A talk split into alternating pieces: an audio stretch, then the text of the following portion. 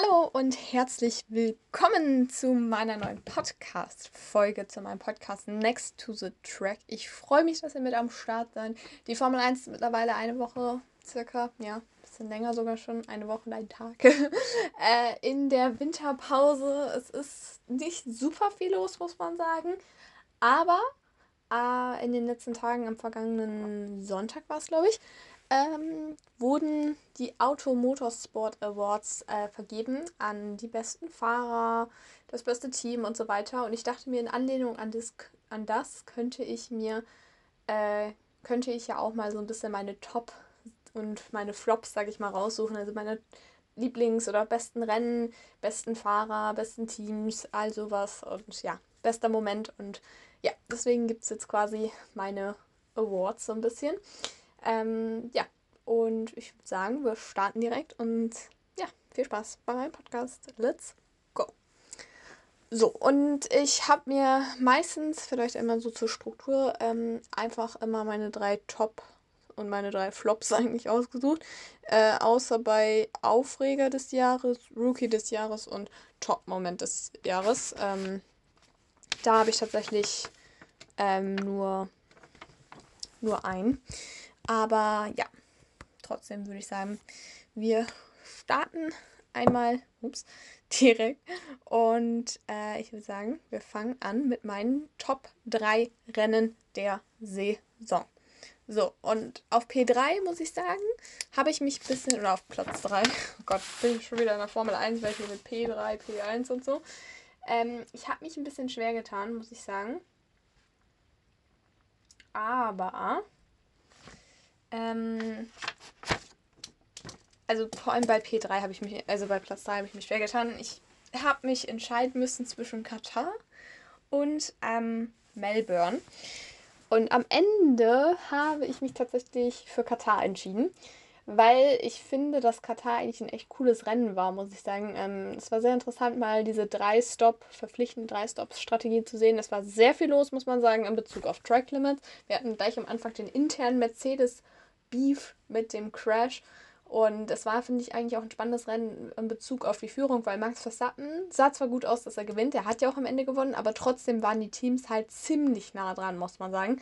Das kann unter anderem natürlich auch an dieser Drei-Stop-Strategie gelegen haben, weil Max Verstappen da tendenziell nicht auf der besten Strategie unterwegs war, sondern mehr auf so einer sicheren. Aber ja, ich fand das Rennen eigentlich cool. Es war interessant, meiner Meinung nach. Es gab ein paar tolle Überholmanöver.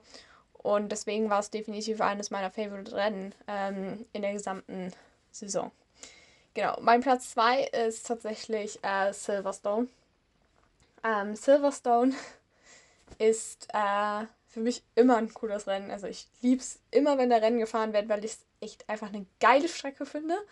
Äh, und ich finde, die Zuschauer machen so richtig Bock, dass du so denkst, ja, darauf habe ich jetzt Bock, das zu gucken. Und selbst wenn das Rennen eigentlich ultra langweilig ist das ist eigentlich trotzdem egal, was trotzdem geiles Rennen ist. Ähm, ja, ich fand aber das Rennen generell eigentlich ganz cool, weil es gab äh, spannende Duells, muss ich sagen. Ich kann mich nur daran erinnern, als Sainz irgendwie in einer Runde drei Positionen auf einmal verloren hat.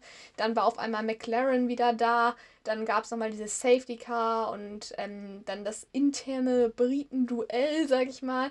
Und ja, es war sehr, ich fand es einfach ein super Rennen und deswegen war es für mich klar, dass das auf jeden Fall mit auf meine Liste muss. Ähm, ich weiß auch, dass das äh, vielleicht manche anders sehen. Vielleicht finden andere, manche Rennen, äh, manche Leute andere Rennen interessanter. Das ist ja jetzt hier, wie gesagt, auch nur meine Meinung. Also jeder kann ja seine eigene Meinung haben. Ja, genau. Nur, dass ich das auch nochmal kurz gesagt habe. Ähm, genau, und für mich war halt einfach Silverstone so ein Rennen, was mir echt sehr gut gefallen hat. So, und auf Platz 1, ähm, vielleicht gar nicht so ja, überraschend, würde ich sagen, äh, Singapur tatsächlich. Äh, ich muss sagen, ich bin eigentlich nicht so ein Fan von Stadtkursen. Bin ich ehrlich. Äh, Stadtkurse mag ich an sich nicht so gerne. Ich glaube, der einzige Stadtkurs, den ich richtig rüber mag, ist Singapur. Und da war dieses Jahr halt auch echt ein geiles Rennen, weil ich finde halt einfach, das Rennen in Singapur ist eigentlich immer cool. Deswegen mag ich den Stadtkurs auch. Aber alle anderen Stadtkurse bin ich nicht so ein Fan von. Werdet ihr eventuell gleich auch noch merken. Bei meinen Flops sind nämlich auch ein paar Stadtkurse. Ich glaube, es sind nur Stadtkurse tatsächlich ähm, dabei. Ja, aber für mich war Singapur einfach ein super Rennen. Es war super spannend. Ähm, zu sehen, dann äh, wie Carlos Sainz äh, strategisch sein DRS benutzt, um Lennon Norris mitzuziehen, um gegen die Mercedes eine Chance zu haben. Äh, es gab tolle Überholmanöver. Liam Lawson hat seine ersten Punkte geholt und es gab so viele Highlights, fand ich, in diesem Rennen. Ähm, Max Verstappen, der dann irgendwie von hinten trotzdem nochmal angefahren kam auf den Medium-Reifen. Ich fand es einfach ein super Rennen und ja, George Russell, der dann kurz vorher noch, sage ich mal, gecrashed ist. Äh, ja, es war einfach ein super Rennen, finde ich und definitiv vielleicht das oder eines der besten äh, Rennen der gesamten Saison.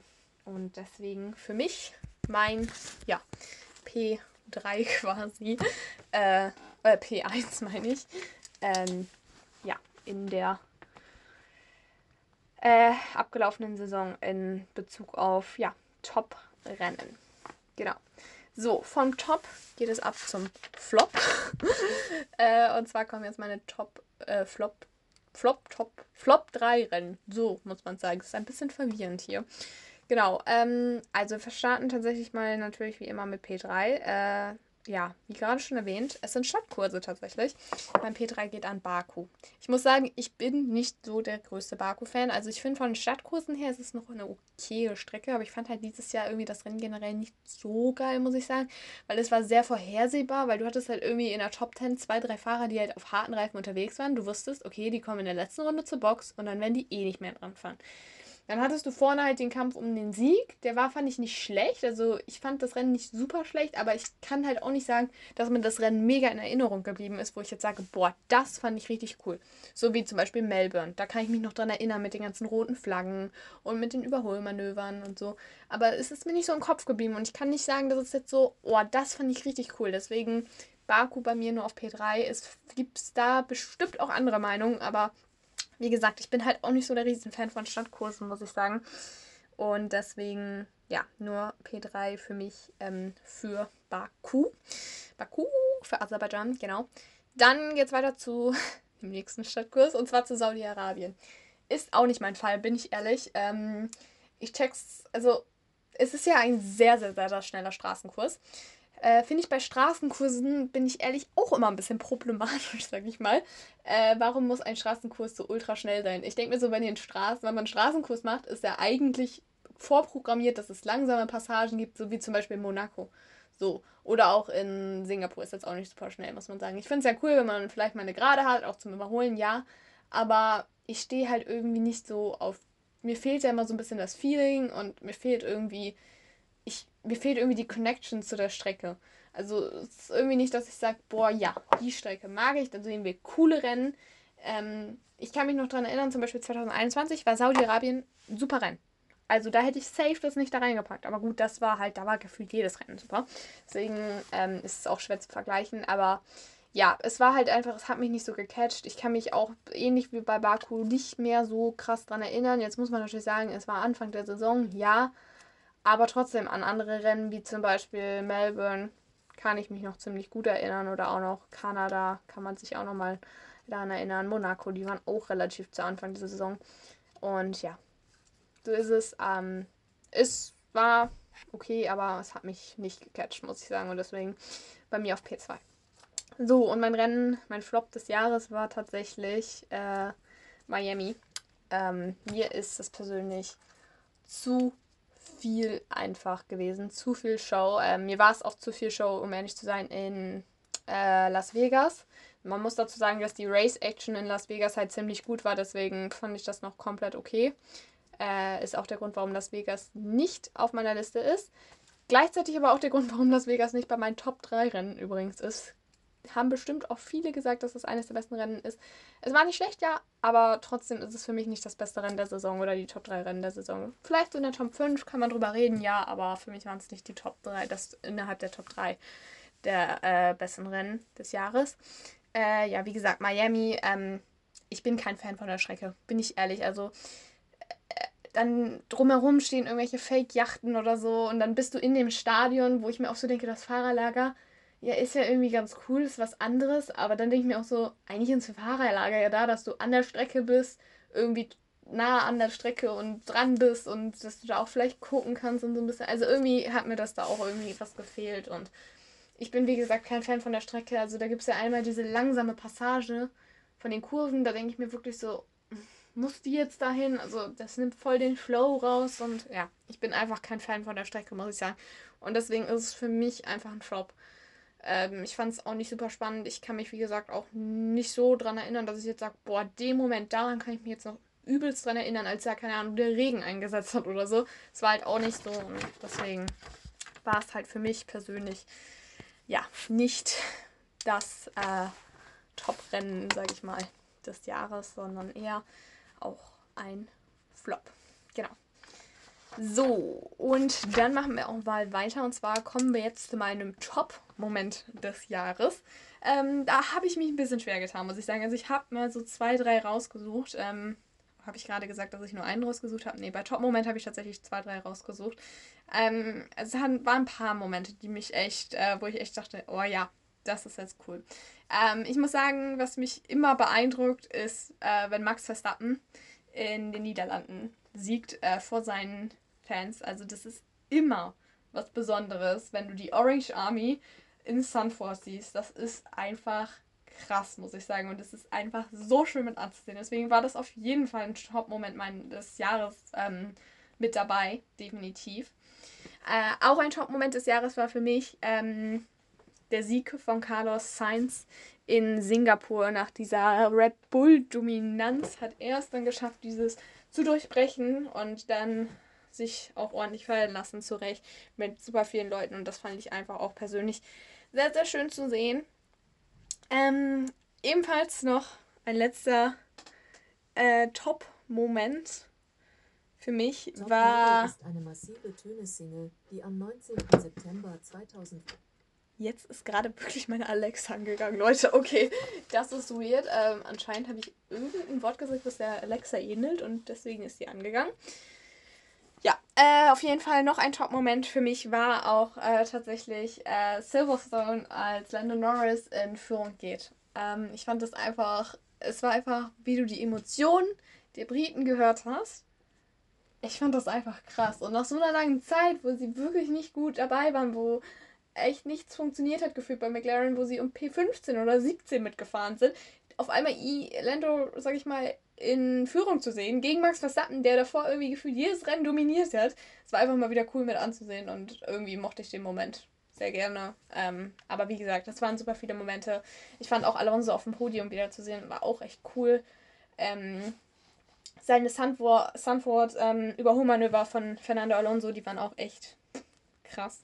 Deswegen, ja, super viele Momente, super schöne Momente. Und ja, das füllt halt irgendwie so eine Saison auch irgendwie, ja, immer, muss man sagen, diese schönen Momente auch. Und ja, genau, das so zu meinen Top-Momenten des Jahres. Jetzt kommen wir noch zu meinem Aufreger des Jahres. Es ist tatsächlich Las Vegas ähm, in Bezug auf die Goodie-Deckel und generell, wie man mit den, generell wie das Wochenende abgelaufen ist.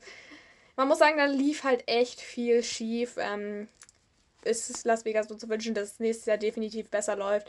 Äh, man musste die Fans gehen lassen, man musste einen neuen Zeitplan. Die Fahrer und Verantwortlichen waren teilweise irgendwie, keine Ahnung, 24 Stunden gefühlt einer Strecke späte Arbeitszeiten und dann natürlich dieses mit dem Gullideckel. Das ähm, komplette Auto von Carlos Sainz war wirklich zerstört, sag ich mal. Und er musste dafür auch noch eine Strafe in Kauf nehmen, obwohl er vielleicht in der Lage gewesen wäre, vorne ums Podium mitzufahren. Also das war definitiv ähm, für mich der Aufreger des Jahres, muss ich sagen, weil das einfach echt, ja, da lief halt einfach vieles schief. Ähm, klar, es war das erste Mal, dass da was ist ähm, und es ist auch auf anderen Stadtkursen passiert, aber es war halt jetzt diese Saison, was für mich halt echt so war, wo ich mir dachte, okay, krass. also das ist dann auch passiert und ja. Ich glaube, man hat es dann am Ende noch ganz gut äh, wegmoderieren können, dadurch, dass halt das Rennen äh, echt gut war, muss man sagen. Ähm, man hatte da echt gute Rennaction.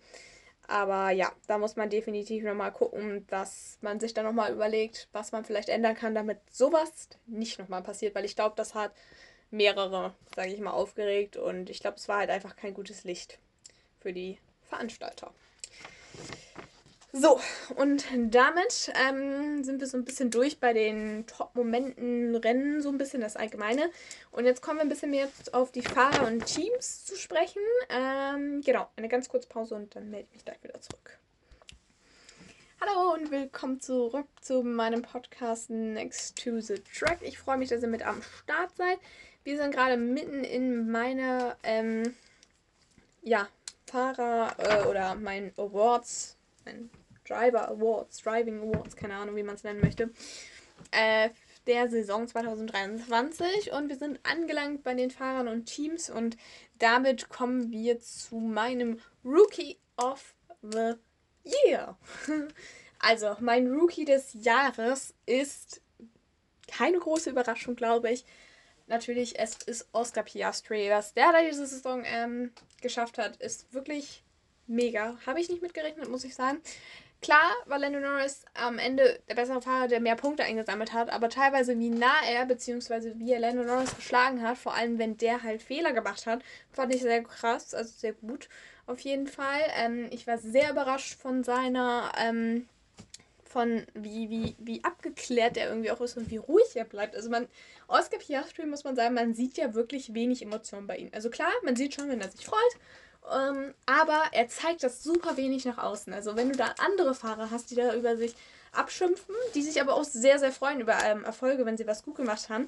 Und dann stellst du neben Oscar Piastri. Also ich finde, das beste Beispiel ist auch immer auf dem Podium. Ähm, es war, glaube ich, das erste oder zweite Podium von äh, Oscar Piastri, also entweder Japan oder Katar. Vielleicht war es auch bei beiden. Ähm, auf jeden Fall hatte er da, glaube ich, P3 bzw. P2 ähm, belegt. Und Lando Norris halt den anderen Platz, entweder P2 oder P3, ne, so. Und auf jeden Fall ein Doppelpodium. Und da hast du einfach diesen Unterschied da so krass gesehen. Also die standen da auf dem Podium und Lando Norris, der war freudestrahlend, hatte irgendwie gefühlt ein breites Grinsen über dem Gesicht, schmeißt seinen Pokal dann nochmal so in die Höhe. Okay, so krass war es vielleicht nicht, aber er schmeißt schon seinen Pokal in die Höhe, ähm, lächelt irgendwie so ein bisschen, winkt zu seinen Fan äh, winkt zu Team, Fans. Und Oscar Piastri, der bleibt so ganz ruhig. Der zeigt fast keine Mimik im Gesicht. Also wirklich nur so ein leichtes Lächeln kannst du vielleicht abnehmen. Hält die einmal so hoch, macht vielleicht so einen Daumen hoch und das war's. Also ich finde, da sieht man diese Unterschiede, wie krass der eine mit den Emotionen umgeht. Und ja, ich glaube, das war vielleicht auch was, was Oscar Piastri die Saison echt geholfen hat, dass er so ruhig bleibt, ähm, sich nicht irgendwie provozieren lässt oder in irgendwelche Fehler reintreiben, reintreiben lässt. Also wie gesagt, ein starkes, äh, eine starke Saison für äh, den Australier. Äh, super im Qualifying. Im Rennen hat er noch ein bisschen was nachzuholen, muss man sagen, in Bezug auf Rennpace. Aber da hat er jetzt die Chance zu, über den Winter vielleicht im Simulator und dann halt sich gut vorzubereiten, Daten anzuschauen, um für die nächste Saison noch äh, einen weiteren Schritt nach vorne zu machen. Und wenn er das hinkriegt, dann ähm, ist er bald ja, auf einem super Niveau unterwegs, muss man sagen. Der Einzige, der den Titel äh, Oscar Piastri noch ein bisschen strittig machen kann. Der für mich ähm, der geheime Rookie of the Year ist, ähm, ist, für, ähm, ist meiner Meinung nach Liam Lawson. Ich finde, Liam Lawson hat einen super super, super, super krassen Job gemacht. Es wäre sehr interessant gewesen, ihn für die nächste Saison zu sehen. Ich finde, er hätte es auch super verdient gehabt, weil den Job, den er gemacht hat, der war echt einfach mega, muss ich sagen. Wie er sich da in Sandford ins Auto setzt, wirklich keine Fehler, so gut wie keine Fehler macht. Ich glaube, ein kleiner Dreher war drin, aber da hat er sich nichts kaputt gemacht oder so. Ähm, klar, da fuhr hinten dem Feld erstmal hinterher, aber mein Gott, der wurde da gerade in den dritten freien Training reingesetzt. Also, das hätte, glaube ich, jeder so erstmal gemacht. Erstmal langsam anfangen. Und dann holt er einfach schon in Singapur seine ersten Punkte. Ähm, fährt auch in Japan super Rennen. War super nah immer an Yuki Tsunoda dran. Und der hat mit drei Jahren Formel 1 auf jeden Fall mehr Erfahrung als er.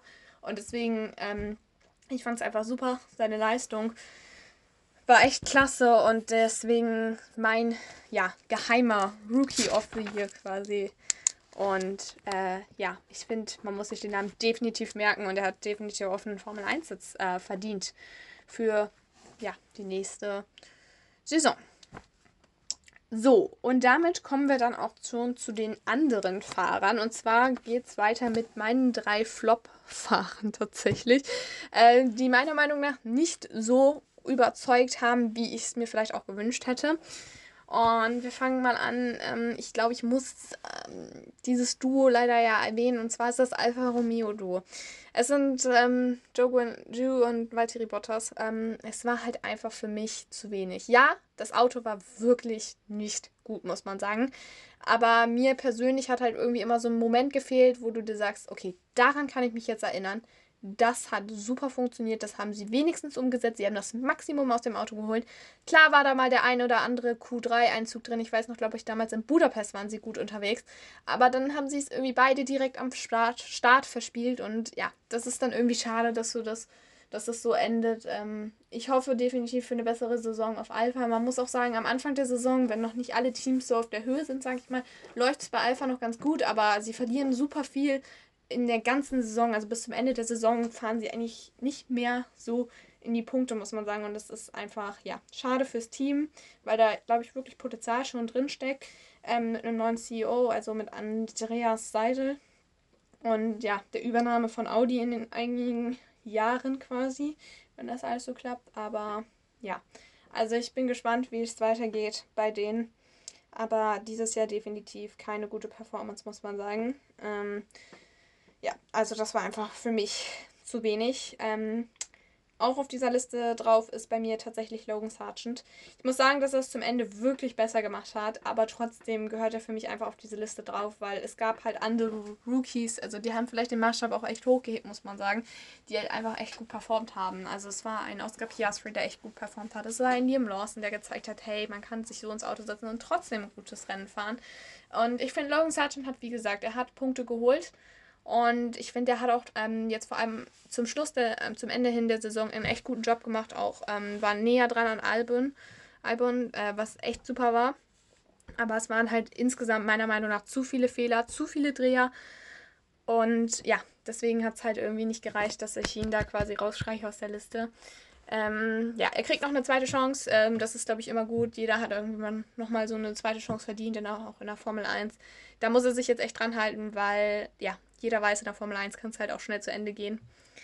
Deswegen, da muss er sich jetzt dran halten und dann, ähm, ja, super performen, um sich auch ähm, fürs nächste Jahr bzw. für 2025 zu ja, präsentieren. So, von den Top, äh, von Flop geht's zum Top. Und zwar zu den Top-Fahrern der Saison. Ähm, ich würde mal sagen, wir starten da mal mit Platz 1, weil das ist ziemlich easy, muss man sagen. Ähm, es ist klar, natürlich für mich Max Verstappen. Also Max Verstappen hat diese Saison einfach nochmal gezeigt, wozu er fähig ist, ähm, wie er dieses Auto fährt, wie er es schafft, so gut wie keine Fehler einzubauen und selbst wenn ein Fehler passiert, wie er es schafft, diesen Fehler wieder so auszubügeln, dass du denkst, es ist gar nichts passiert, ist einfach nur krass und ähm, deswegen ist er der verdiente Weltmeister und ähm, ja, hat einfach eine super Saison hinter sich. Ich bin gespannt, ähm, ob es Red Bull so wiederholen kann. Wünsche es mir äh, natürlich, dass es alles ein bisschen spannender wird, auch wenn ich ähm, Red Bull natürlich den Erfolg gönne. Aber ja, ich bin gespannt, wie es weitergeht für Red Bull und auch natürlich für Max Verstappen. Bin gespannt, wie es im Thema Sergio Perez weitergeht, ähm, wie sich das entwickelt, auch wenn man sagen muss, dass es zu Ende der Saison einfach ein bisschen ruhiger geworden ist rund um äh, den Mexikaner. Und ich glaube, das ist einfach auch ganz gut für ihn selber, weil dadurch ähm, steht er nicht so unter Druck, dass er irgendwelche Fehler macht. Ja, aber Max Verstappen für mich ähm, ja, der verdiente Sieger und auch der verdiente Fahrer der Saison, weil er einfach ähm, super unterwegs war. So, auf P2 und P3 habe ich tatsächlich, äh, ich kann mich nicht festlegen, wer da Zweiter und Dritter ist. Also deswegen müsste ich die so ein bisschen vermischen quasi. Also für mich sind noch zwei Fahrer, die eine echt super Saison abgeliefert hat, haben. Äh, tatsächlich Lando Norris und Fernando Alonso. Weil, ähm, also man kann natürlich überlegen, wir hatten mehrere Fahrer. Also für mich kam natürlich irgendwie auch Carlos Sainz in Frage, weil er war der einzige Fahrer, der kein, ähm, ähm, der außer Red Bull halt gewonnen hat. Deswegen kann man den auch definitiv mit auf die Liste packen. Man kann auch Leclerc, man kann Russell und Hamilton, die hatten alle ihre Momente. Aber du hast halt immer diese, also ich finde, man hat halt immer diese Erwartung, hey, die sitzen in einem Ferrari und Mercedes. Man erwartet irgendwie immer mehr. Auch wenn es vielleicht gar nicht mehr in dem Auto drin steckt, aber mir hat irgendwie von den allen viel so der Moment gefehlt. Gut, Carlos Sainz vielleicht mal ein bisschen ausgeklammert, muss man sagen, hat ein super Rennen gefahren in Singapur und deswegen hätte man ihn da durchaus mit auf die Liste packen können. Aber so am Ende hin, finde ich, ist ein bisschen wieder das eingetreten, wie es mal war. Also, dass Charles Leclerc so ein bisschen schneller unterwegs war, kam besser mit dem neuen Paket zurecht als Carlos Sainz. Deswegen trübt das auch so ein bisschen. Und ja, ich habe jetzt Fernando Alonso und ähm, Lando Norris genommen, weil die beide vor ihren Teamkollegen standen am Ende der Saison. Die haben beide super Rennen abgeliefert. Vor allem auch in den Autos. Lando Norris zu Anfang der Saison, Alonso mitten in der Saison, sind sie mit Autos gefahren, die wirklich nicht gut ähm, teilweise oder ja über einen Zeitraum nicht gut ähm, unterwegs waren und haben trotzdem Punkte da eingefahren. Und deswegen finde ich einfach, dass es für die beiden gerechtfertigt ist, dass sie da mit ähm, ja, unter den Top-Fahrern sind. Und ich glaube einfach, dass das von beiden eine super Leistung war. Die standen beide sehr oft auf dem Podium, muss man sagen. Und deswegen meiner Meinung nach verdienter, verdiente ja, Top-3-Fahrer der Saison. Genau. So, und damit kommen wir dann noch zu den Teams zu meinen Top- und meinen Flop-Teams. Und dann kommen wir auch schon zum Ende dieser Podcast-Folge. Ähm, wir wollen erstmal über die Flop-Teams sprechen. Und ähm, ich habe da tatsächlich gestartet, einmal mit ähm, Alpine. Ähm, für mich hat Alpine zum Anfang der Saison echt einen guten Job gemacht. Da hätte ich sie auch definitiv nicht mit auf diese Liste gepackt. Ähm, zum Beispiel Monaco, Podium. Ne? Aber für mich war das einfach viel zu unstrukturiert alles. Also irgendwie entlassen sie da drei Chefs gleichzeitig gefühlt, unter anderem Ottmar Safnauer, Ottmar Saf Schaffnauer. Und irgendwie gibt es keine so richtigen Alternativen. Man, es wirkte alles ein bisschen planungslos und die Fahrer haben Fehler gemacht. Ähm, man kann ihn nicht super viel anzetteln, aber es war halt einfach nicht genug. Vor allem, wenn du halt guckst, wo sie letzte Saison waren, haben sie McLaren noch geschlagen und jetzt sind sie irgendwie zwei Plätze zurückgefallen in der Konstrukteurswertung. Also ja, das war halt einfach meiner Meinung nach nicht genug und da müssen sie sich definitiv jetzt nochmal, äh, ja, die Daten anschauen, damit sie in die richtige Richtung entwickeln. Klar, Alpine hat äh, Probleme mit der Motorleistung. Die haben nicht so viel Motorleistung wie die anderen Teams und das ist definitiv ein Nachteil. Das hat man auch gemerkt, vor allem jetzt auch am Ende der Saison. Aber ja, das ist halt einfach für mich ein bisschen zu wenig gewesen. Deswegen bei meinen Flop-Teams dabei. Ähm, dann geht es weiter zu nächsten Teams. Für mich Haas, muss ich sagen. Also klar, Haas kommt aus einer schwierigen Zeit. Also war halt die Saisons davor auch nicht gut, muss man sagen. Konnten nicht so wirklich darauf aufbauen, mussten irgendwie auch ein bisschen eine neue Idee finden. Ich finde, von den Fahrerpaarungen her ist es eigentlich ganz gut. Also man hat Nico Hülkenberg, ein super Qualifier. Äh, Kevin Magnussen hat auch mal den einen oder anderen guten Moment mit dabei. Aber mir hat halt nochmal, was mir gezeigt hat, warum ich sie zu den Flop-Teams, sag ich mal, gepackt habe, ist halt einfach dieses Update. Also man verspricht sich von einem Update ja immer eine Verbesserung, selbst wenn es nur eine kleine Verbesserung ist. Aber diese Verbesserung habe ich nicht gesehen. Ich habe diese Verbesserung nicht gesehen. Ich habe die Verbesserung nicht im Qualifying gesehen. Da ging die Leistung eher zurück, muss man sagen. Es war schwieriger, die Reifen auf Temperatur zu kriegen und schwieriger, gute Runden zu fahren. Und ähm, von der Rennpace hat man gesehen, dass teilweise ähm, Nico Hülkenberg, der ja mit der alten Version nochmal unterwegs war am Ende, irgendwie genauso schnell ist, beziehungsweise teilweise sogar schneller als ähm, Kevin Magnussen. Also es war halt einfach für mich zu wenig. Das Update hat halt irgendwie nichts gebracht und deswegen, ja, hat es irgendwie nicht gepasst. Genauso wie für mein nächstes Flop-Team oder mein letztes ist ähm, Alfa Romeo. Habe ich gerade ja schon mal angesprochen. Da hat mir halt auch irgendwie die Entwicklung über die ganze Saison hin ja, gefehlt und deswegen ähm, zählt es auch für mich zu meinen Flop-Teams sag ich mal. Ähm, ja, es war halt einfach für mich zu wenig. Es wurde zu wenig rausgeholt aus dem Auto und es gab zu wenig diese Wow-Momente, wo ich sage, okay, daran kann ich mich jetzt erinnern.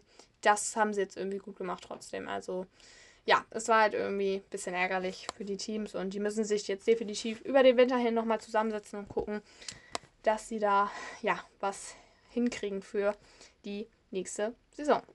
Anders als bei den ja, Top 3 Teams der Saison. Ähm, da findet sich tatsächlich ein ähnliches Bild oder fast ein gleiches Bild wieder wie bei ähm, meinen Top 3 Fahrern der Saison. Äh, ich habe tatsächlich auf jeden Fall natürlich Red Bull mit am Start, weil was die geleistet haben als Team, finde ich so beachtenswert. Also wirklich einfach Chapeau. Ähm, was sie hingekriegt haben, dieses Auto von Max Verstappen ist nicht einmal in einem Rennen ausgefallen, nicht ein einziges Mal. Die haben äh, super konstante Boxenstops hingelegt. Das Auto hat überall eigentlich funktioniert, ausgeklammert mal Singapur, wo er am Ende aber trotzdem noch ein gutes Rennen gefahren hat. Ähm, ja, deswegen einfach ein super Auto und es hat super funktioniert. Äh, meine weitere Platzierung ist dann natürlich auch dabei Aston Martin. Diesen Turnaround, den sie geschafft haben von der letzten Saison hin zu dieser Saison, finde ich einfach wirklich einen massiven Schritt nach vorne. Auch wenn es mal zwischendurch in der Saison nicht so gut funktioniert hat, haben sie sich trotzdem am Ende der Saison wieder zurückgekämpft. Fernando Alonso fuhr sogar nochmal aufs Podium, unter anderem in Brasilien. Und ähm, dadurch konnte man eine echt ähm, gute Saison auch nochmal ja, unterstreichen. Und deswegen für mich auch eine ja, mega Saison, die die äh, Grünen gefahren sind. Und ja, war für mich auch noch mit dabei ähm, tatsächlich McLaren, weil diesen Turnaround ähm, den Aston Martin am Anfang der Saison geschafft hat, hat McLaren mitten in der Saison geschafft mit einem Update, was direkt auf Anhieb funktioniert hat, womit sie direkt konkurrenzfähig waren und am Anfang sogar noch schneller als Mercedes und Ferrari unterwegs waren, in Silverstone zum Beispiel oder auch in ähm, Ungarn. Also das war für mich einfach eine Mega-Leistung, eine super Teamleistung. Die Fahrer, die echt konstant gefahren sind, die wichtige Punkte eingesammelt haben. Ähm, super Rookie mit Oscar Piastri, Lando Norris, der auch in den Rennen überzeugen konnte. Also deswegen super Team. Ähm, dann haben sie auch noch in Katar den Rekord äh, Boxenstopp aufgestellt, äh, was du halt auch als Team erstmal schaffen musst. Diese 1,8 Sekunden, das war wirklich krass und deswegen für mich äh, auch definitiv, dass die hier ja verdient mit dabei sind unter meinen Top 3 Teams. So, und damit ähm, kommen wir zu dieser, kommen wir auch zu dem Ende, zu dieser Podcast-Folge. Äh, ich hoffe, es hat euch gefallen. Ihr könnt ja auch mal ein bisschen überlegen, was eure ja, Top-Momente der Saison waren. Wer hat mal eurer Meinung nach am meisten überzeugt oder wer am wenigsten? Ich hoffe, es hat euch gefallen und ähm, ja, dann würde ich sagen, hören wir uns äh, nächste Woche wieder. Ähm, obwohl keine Formel 1 ist, wollen wir natürlich ein bisschen darüber schnacken. Ähm, ja, genau, mal sehen, was geplant ist. Vielleicht eine kleine Saisonrückblick noch der einzelnen Teams. Mal gucken, was da so die Bestleistungen waren und dann schauen wir mal weiter, was wir noch, worüber wir sonst noch ein bisschen äh, quatschen können. Und ja, dann wünsche ich euch noch einen schönen Tag. Und wir sehen uns und hören uns dann hoffentlich beim nächsten Mal wieder. Schaltet also ein und bis dann. Tschüss. Schatz, ich bin neu verliebt. Was? Da drüben. Das ist er. Aber das ist ein Auto. Ja, eben. Mit ihm habe ich alles richtig gemacht. Wunschauto einfach kaufen, verkaufen oder leasen. Bei Autoscout24. Alles richtig gemacht. Schatz, ich bin neu verliebt. Was? Da drüben. Das ist er. Aber das ist ein Auto. Ja, eben. Mit ihm habe ich alles richtig gemacht. Wunschauto einfach kaufen, verkaufen oder leasen. Bei Autoscout24. Alles richtig gemacht.